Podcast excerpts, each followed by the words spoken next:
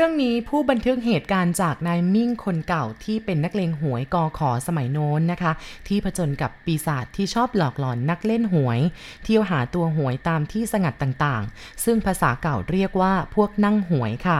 เรื่องมีอยู่ว่าที่ร้านสุราแห่งหนึ่งในตำบลยานนาวา มีผู้ดื่มอยู่หลายรุ่น ทั้งรุ่นหนุ่ม ทั้งแก่กลางคน และก็เลยกลางคนไปแล้ว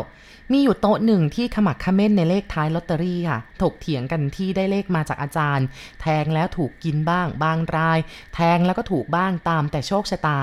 ซึ่งความจริงนั้นนะคะอาจารย์ทุกๆ อาจารย์ก็เพียงคาดหมาย และก็มั่นเอาเองในการหมุนเวียนแห่งตัวเลข ว่าจะเดินวนเวียนมาบรรจบตามตำราที่วางไว้แต่ว่าบางครั้งก็ผิดพลาดไปจากตำรา ผู้ถูกหวยกินก็บ่นกันไปตามระเบียบของผู้ที่พลาด จะโกรธเคืองโชคชะตาของตนเองบ้าง โทษเอาอาจารย์บ้าง แต่ละคนหลงเอาแน่นอนกับความหมุนของเครื่องออกเลข ซึ่งย่อมหมุนไปตามกำลังของไฟฟ้านะคะ จะมีใครไปหยุดเอาเองได้ก็หาไม่ แล้วแต่โชคก็ไปตรงเข้า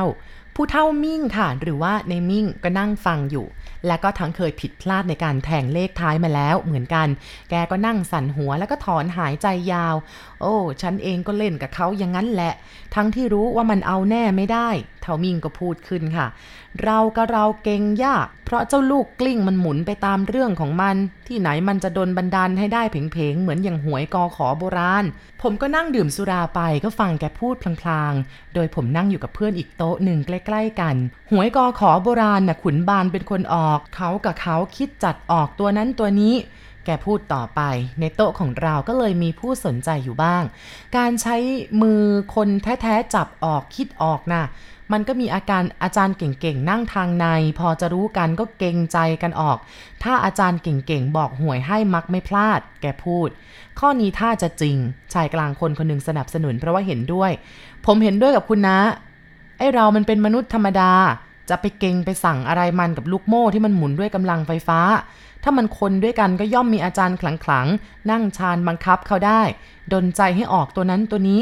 ถูกพ่อเจียมพูดถูก อ่าพ่อเจียม พ่อรู้เรื่องนี้ดีพอเท่ามิ่งออกปากรับรองการพูดของผู้สนับสนุนว่าถูกต้อง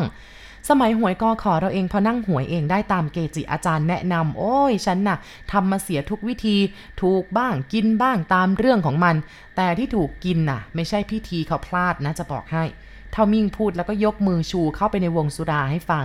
ที่หวยถูกกิน ก็เพราะว่าเราเองเกิดยักย้ายการแทงซะเอง ในตอนหลังเกิดไปคิดว่าตัวนั้นดีตัวนี้ดี ยักเช้ายักค่ำ ฮ่าบางทีออกมาแล้วไม่ได้ซะเลย ไม่พอกับสิ่งที่ลงทุนลงแรง ย้ายไปย้ายมาก็เลยเจ๊งกันไป คุณตาเคยนั่งยังไงครับ นั่งหวย ชายหนุ่มคนหนึ่งพูดขึ้น ถามพ่อเท่ามิ่ง โอ้ หลายวิธีนักทำหวยนะ่ะ ในป่าช้ายังเคยไปเลยคุณเอ้ย บางแห่งเราเคยกับไปกันสองสามคนเมื่อสมัยโน้นหนุ่มๆด้วยกัน ใจเด็ดๆพอๆกัน ที่วัดเทพก็เคย วัดจางวางดิด จางวางพวงเอาทั้งนั้น วัดบางว่าก็ยังเคยเลย ถ้าผ่าสี่เอ้าปะโถ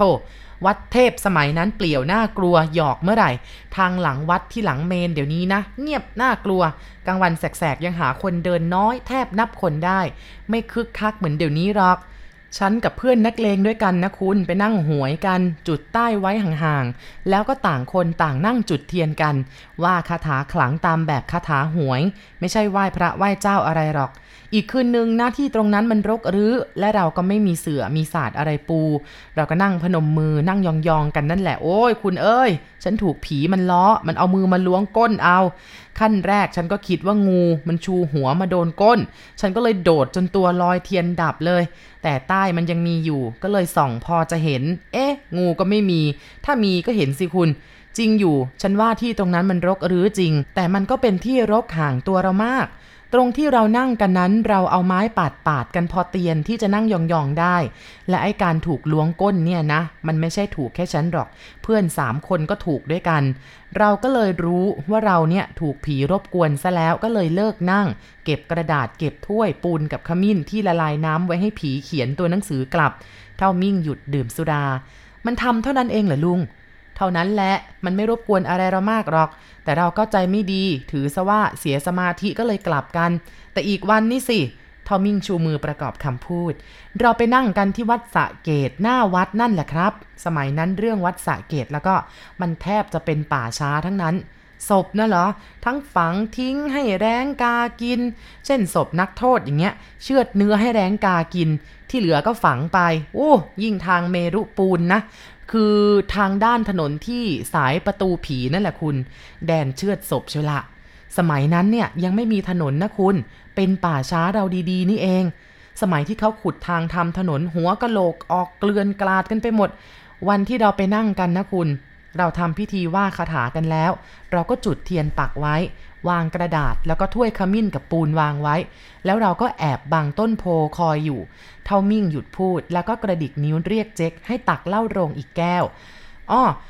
พิธีนี้ผมเคยได้ยินปู่ผมเล่าให้ฟังเหมือนกัน หนุ่มในนั้นพูด แต่ปู่ผมบอกว่าทำพิธีแล้วก็วางกระดาษกับขมิ้นกับปูนทิ้งไว้ เช้าก็ต้องไปดูว่าจะเขียนตัวอะไรไว้ให้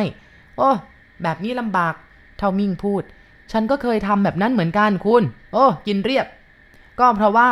ไอ้ใครมันมาเห็นเข้ามันก็แกล้งเขียนให้ไว้ เราก็เจ๊งไปเท่านั้นแหละ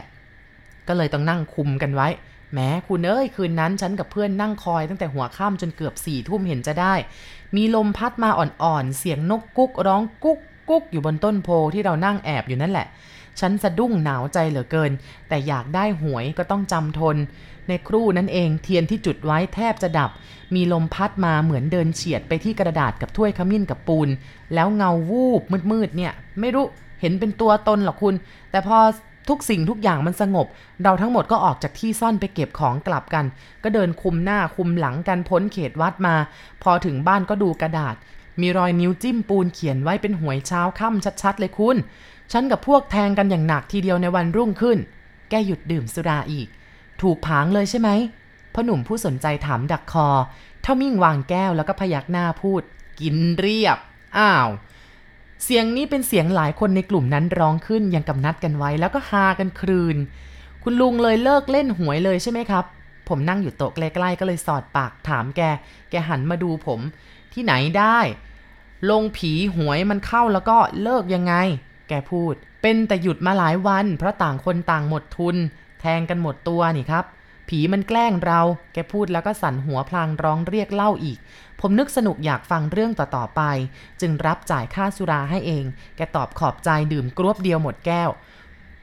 คุณลุงเลิกนั่งหวยหรือว่ายังไงครับ ผมถาม ไม่เลิกหรอกคุณ เลิกนั่งก็ไม่รู้จะไปแทงอะไร แกตอบ คราวนี้ ฉันกับเพื่อนสองคนนั่นแหละคุณไปลองนั่งทางวัดบางว่า ก็วัดอมริน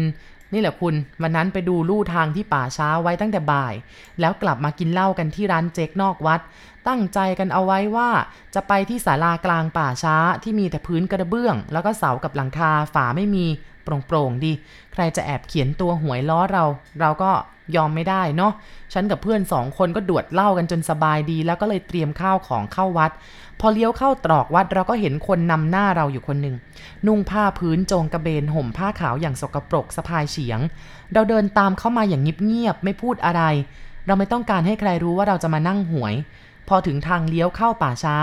คนเดินหน้าก็เลี้ยวเข้าไปก่อน เราสองคนสะกิดกัน ฉันกระซิบกับเพื่อน ถ้าจะไม่ดีซะแล้วเว้ยแต่นี่คงจะเป็นสับเปลอ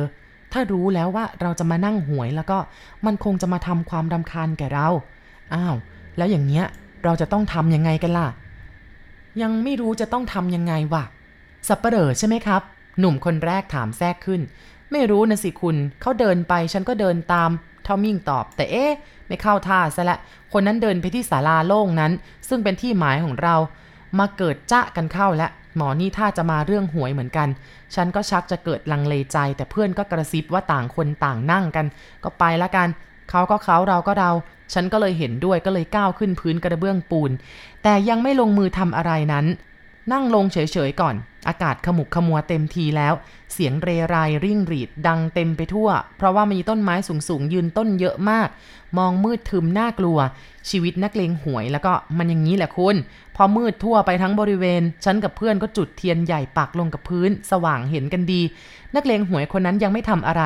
เดินก้มหน้าวนไปวนมา เดินไปหยุดเสาโน้นทีเสานี้ทีจนครบสี่เสา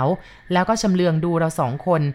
ฉันเองก็อดปากอยู่ไม่ได้ก็เลยพูดกับเขาพอเป็นทาง ว่าถ้ามีอะไรดีจะขอบ้าง จะหวงไม่พิทิศเขาก็นิ่งเฉยยังไม่ยอมตอบมาทันที ฉันก็เลยพูดไปอีกว่า ฉันน่ะถูกหวยกินมาซะจนกรอบ เพราะได้หวยไม่ค่อยแน่นอน ถ้าทิศมีอะไรดีๆ แบ่งให้บ้างก็พอจะแก้จนไปได้บ้าง คราวนี้ทิศคนนั้นตอบเสียงห้วนๆว่า พบอะไรเห็นอะไรคิดออกก็เอาไปไม่หวงหรอก เขาพูดอย่างไม่หันมามองดูเรา ตอนนั้นไปก็ไม่พูดอะไรอีก เขาก็ลงมือจุดเทียนปักใจกลางของศาลา ส่วนเราสองคนยังไม่ทำอะไรทั้งนั้น เพราะเสียงที่เขาพูดก็เข้าทีที่ว่า พบอะไรเห็นอะไรคิดออกก็เอาไป ถ้าจะดี คราวนี้ถ้าได้ไปโดยคิดตก ก็ดีกว่าเราจะนั่งเองกระมัง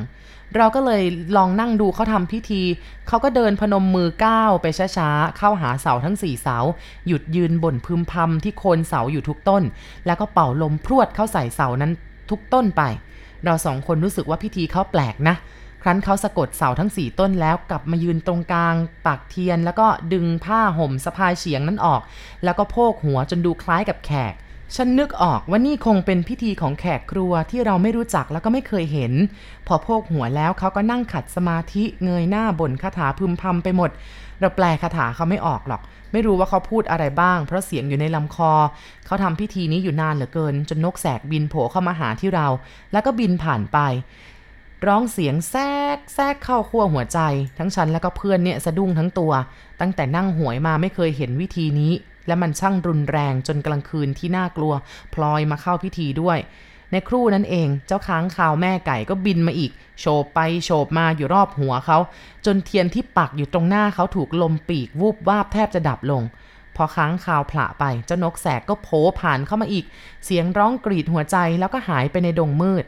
ฉันตั้งสติอดทนเหลือเกิน มันเป็นพิธีที่ร้ายกาจที่สุด ผู้เข้าพิธียังคงนั่งนิ่งอีกสักครู่ แล้วก็ลุกเดินไปที่เสาต้นแรก เป่ามนลงไปอีก แล้วก็เกิดปีนเสาขึ้นไปจนถึงเพดานมืดตื้อหายไป ฉันกับเพื่อนมองหน้ากันอย่างตกใจ แต่ยังไม่ทันจะได้พูดอะไรและทำอะไร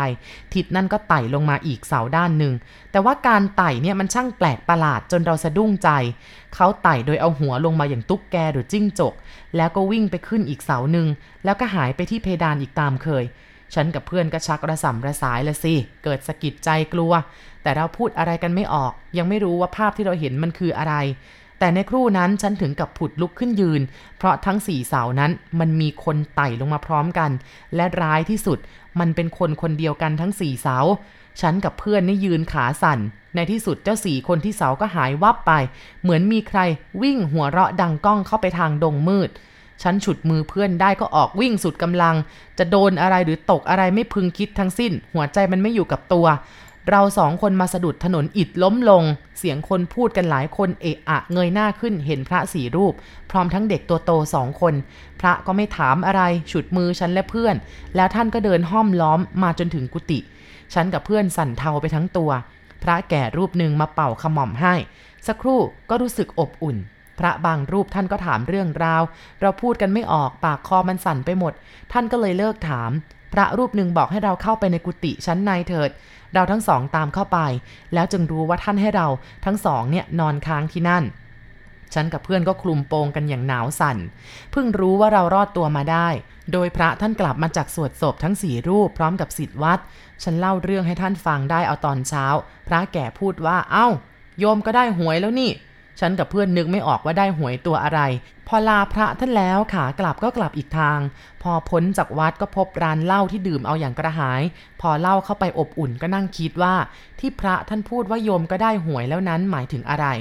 ก็เลยคิดออกทันทีว่าคือผออีผีนั่นเอง ลุงแทงหรือเปล่าครับ ผมถามแกแล้วก็ใครๆก็รุมถามแกกันหลายโต๊ะ โต๊ะอื่นๆ ก็ต่างมารุมฟังกัน ผิดกว่าตอนแรกๆที่นั่งกันคนละโต๊ะ ตอนหลังเนี่ยมายืนล้อมฟังกันแน่น แทงสิคุณ ผมแทงผี เช้าตัวเดียวไม่เล่นค่ำเลย แกว่า ถูกไหมคุณตา คุณหนุ่มคนเดิมถาม ถูกสิคุณโอ้ยแทบตายกว่าจะถูก แกว่า ผมจัดแจงจ่ายค่าเล้าให้แกตามสัญญาแล้วลากลับบ้าน รีบบันทึกเหตุการณ์ของนักนั่งหวย มาเล่าให้ฟังดังนี้